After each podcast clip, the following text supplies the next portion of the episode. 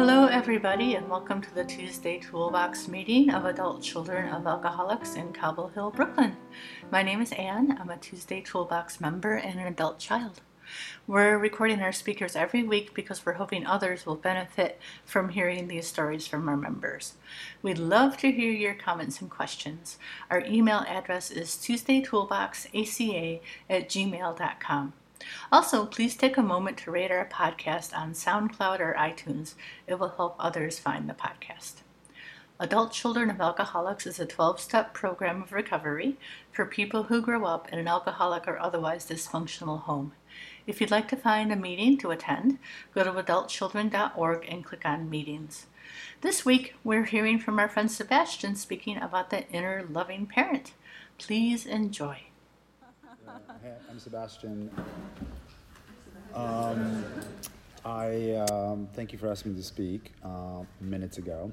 So uh, I, had, I had a lot of time to um, not be prepared, which is good because I wasn't thinking too much about it, um, and I just went with the thing that's been most relevant for me, which is the solution, which is to become a loving parent. Um, so I'm going to kind of jump around just a little bit. Um, it's in chapter 8 on page 295. Um, becoming our own loving parent means that many of us come to believe that our higher power is our actual parent. Our biological parents were the couple needed to bring us into the world. The birth parents passed on the disease of family dysfunction that affects us in our daily in our lives today. Our higher power is the parent who gives us unconditional love and the way out of confusion and self abuse. Uh, many adult, I'm skipping a little, many adult children can be lukewarm to the notion of a loving parent who lives inside of them and who is thoughtful and affirming. They can more easily identify with a critical parent who's harsh or who produces consistent self doubt from within. Many of us can accept the idea of an inner critical parent but balk at the notion of a loving one. Parenting, uh, again, I'm skipping. Parenting ourselves as children and reparenting ourselves as adults has important distinctions. We're alone as children, and we're forced to grow up too soon. We are not alone as we reparent ourselves in ACA. Through recovery, we use reparenting to connect with ourselves and others in a healthy manner. Reparenting also gives us a chance to reclaim our childhood years in a more supportive light. We can use reparenting to salvage our displaced childhood years. We can reclaim and restage those childhood years. We do not fictionalize our childhood, but we take the time to see how vulnerable, courageous, and loving we were as children. We can give ourselves the care we gave others. This is how we go forward in life by knowing where we came from and how we survived to get here. Um, there's so many great things in this chapter um, that I'm not. Um, there's actually one more that I'm kind of losing. Uh,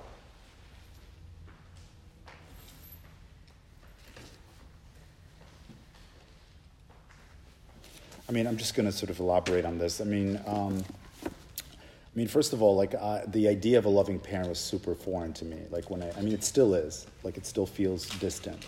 Uh, whereas the inner critical parent or whatever, the critic is like what I am. It actually like is like the compass for me. I, I, I get confused when I don't have that, mm. and uh, you know I, I I live in reaction to that, and it's either me rebelling against it or completely surrendering to it. But it's always in this dialogue with this inner critic. Um, and when I was when I was a teenager, it was all about rebelling against it and sort of negating it. But as a result of it, also negating myself and being very self-destructive.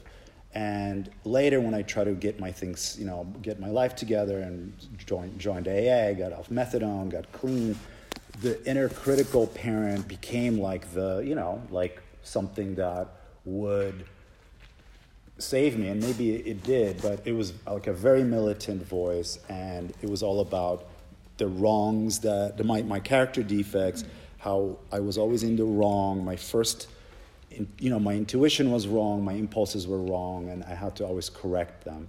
And um, and uh, and then I eventually I ran out of road, you know, like in, in, in AA. Like I just mm. got, I hit a place where I was just like, I don't know where else to go, you know. It's just like I'm, uh, you know, I literally ended up on the floor in a fetal position. Like it just, this event happened that resolved itself. Like, you know, I mean, I, I forget that it even happened and, it, and that was the thing that brought me to ACA. But, um, I have a business and I'm a filmmaker, and Department of Labor was going to penalize me severely for, you know, I was going to get wiped out basically with these penalties for things that I actually did for myself. They were like personal projects actually, but because I hired people, uh, they they thought they all should be viewed as employees, and it would have just wiped me out. But then I just you know got resolved, and um, but it brought me here, so it was like this amazing gift. Um, this event. And, and I think if it happened today with all of the kind of reparenting that I had engaged myself in, I think it, I think it would be different, you know, like I think I would just have this kind of inner voice that would also prop me up. But because because of this event, and, and I'm kind of the reason I'm bringing this up because it's like authority figures, uh, institutions, my father who told me that I would like that I should never for a second engage in any creativity. Like he actively pursued like knocking that out of me. Um, and, and, and then my mother telling me that I would perish without her. You know, so it's like you have to stay really close and be like a lapdog. And, uh, and she used me as a shield against the violence that was at my house. And I literally slept with my mom in the same bed to like, to, to like, I won the Oedipal, you know, fight. You know, my father was like in the kitchen uh, in, on a cot. Like I grew up in Poland in a small apartment. So, in any event, um, when this event happened, it was like all of those, like the the, the sort of this like masculine male sort of uh, authoritarian bunch of dudes, bureaucrats, like you know, they all just came down and punished me for being an artist. And I just ended up on the floor, like literally just couldn't move. I was like, I'm fucked, you know? And um, and then you know yeah, coming here and just totally surrendering to this and and kind of cultivating this kind of like i mean recognizing that that i'm a child actually right? Like that was such a reaction of not a 40 like whatever not a typical 42 year old's reaction to end up on the on the floor in a fetal position. So there was some like there was some other there was some other part of me that was still living and, and, and, and around that had not you know matured or whatever like and um, so coming here was like that was the first thing it's like acknowledging that I'm, i have this like inner child uh, which i still struggle calling by name you know i still like have a hard time calling myself an adult child uh, and, which i really love about this program is that you don't have to say that you are anything other than your name i really love that um, and then, you know, then when I was with this inner child, then it was like the kid was just unruly. You know, suddenly it's like, oh, let's do like whatever. And um, and then the idea of like the the loving parent or inner loving parent had to emerge. And and um, and what I did for a long time, even in AA and NA recovery, was that I did sort of come up with an idea of a higher power that worked for me, and it was something that I could turn to, and anytime I felt too scared or something, I could just be like, please take it away, you know, and all this. And then, um, funny thing, um, last year in ACA, I was working on this project that was riddled with all these problems. It was like a high stakes, sort of big thing, and and um, and it was like falling apart. And then I would like pray to that God, and it would kind of get better. And then it and then and it was like it was just like verging all the time. And then it like worked out. And I was like, oh yes, this is like, there is a God, right? Like there is a God. This project totally worked out. It didn't, ha- you know, wasn't supposed to. And then it completely fell apart. And then I was like, okay, so this God that I have is no good. Like this just, this God is just not good enough. Just, I can't believe in this. I can't believe in the same God that I believed in as a child. Mm-hmm. This kind of magical God, you know, magical, you know, solving all problems and I was left literally with like, there's only me and the loving parent, the inner loving parent. And, uh, and I started to kind of engage with the, I mean, this is for me. I mean, that's like, that's the beauty of it. Like we all kind of come up with our own thing. But for me, the inner loving parent had slowly become my higher power.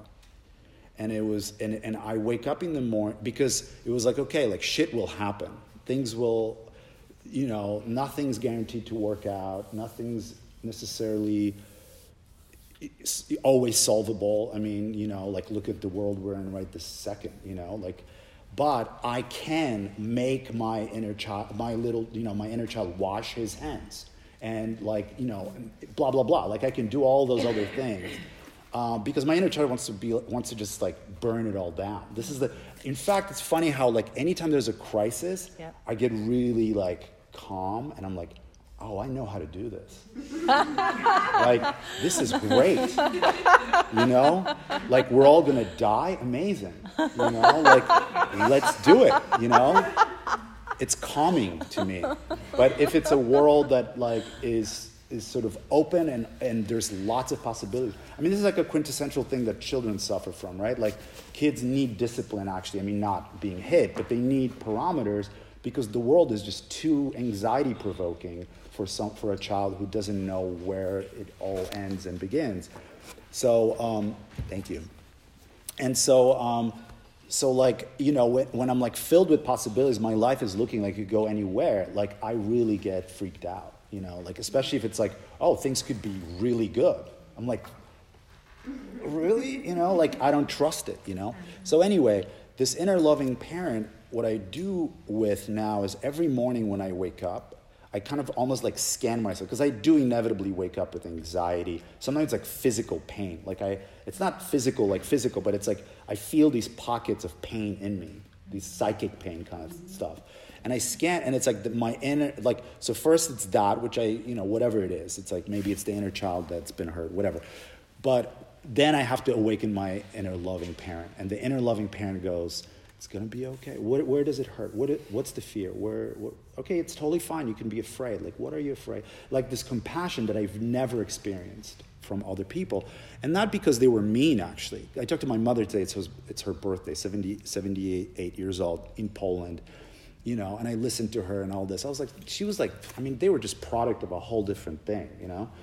Um, but what I can do is I can actually just first allow myself to be all that afraid, scared, anxious, um, and then kind of engage with like, okay, where is it? Where you know, like really kind of test it out. Like, where is it coming from? You know, like what is it about? And and most of the time, when I as soon as I ask that, it just goes away because it, it, the kid doesn't even know. It just the kid just needs to be comforted. Mm-hmm. Like it's okay. It's going to be okay. I'm here. Like you know, I'm going to take care of it. I'm going to take care of all that stuff. Like you know, um, so it's I mean, it's so weird to talk about these things like this, but you know, it is like this this kind of like um, thing. And then one last thing I would say is um, uh, about that is, um, gosh I forgot this other thing, but this other came, idea came into mind, which is whenever we are like experiencing trauma, right? Um, in the in the real moment, it's sort of like it's really the inner child that's freaking out, and so so in a sense, it's like okay, maybe this is an overreaction to what's happening right now, but it is very real for the inner child.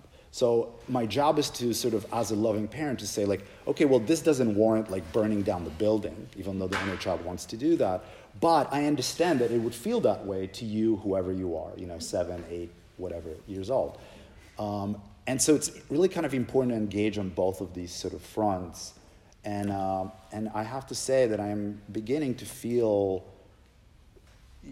sort of unified and um, and and and I, I, mean this is just I'm barely starting this out. So like you know I've only done this for you know a very short amount of time. And um, and I can really do this with you guys. Like I feel really encouraged here. And uh, like no one's like you know even though usually I go into a meeting it's like they all want me out of the meeting like that's the first thought comes to like they want to eject me from the meeting no one wants to hear a word I have to say those are the kind of things and then um, and then, you know, of course, we all, I mean, some of us probably feel the same way. So, anyway, uh, thanks so much. Thank you.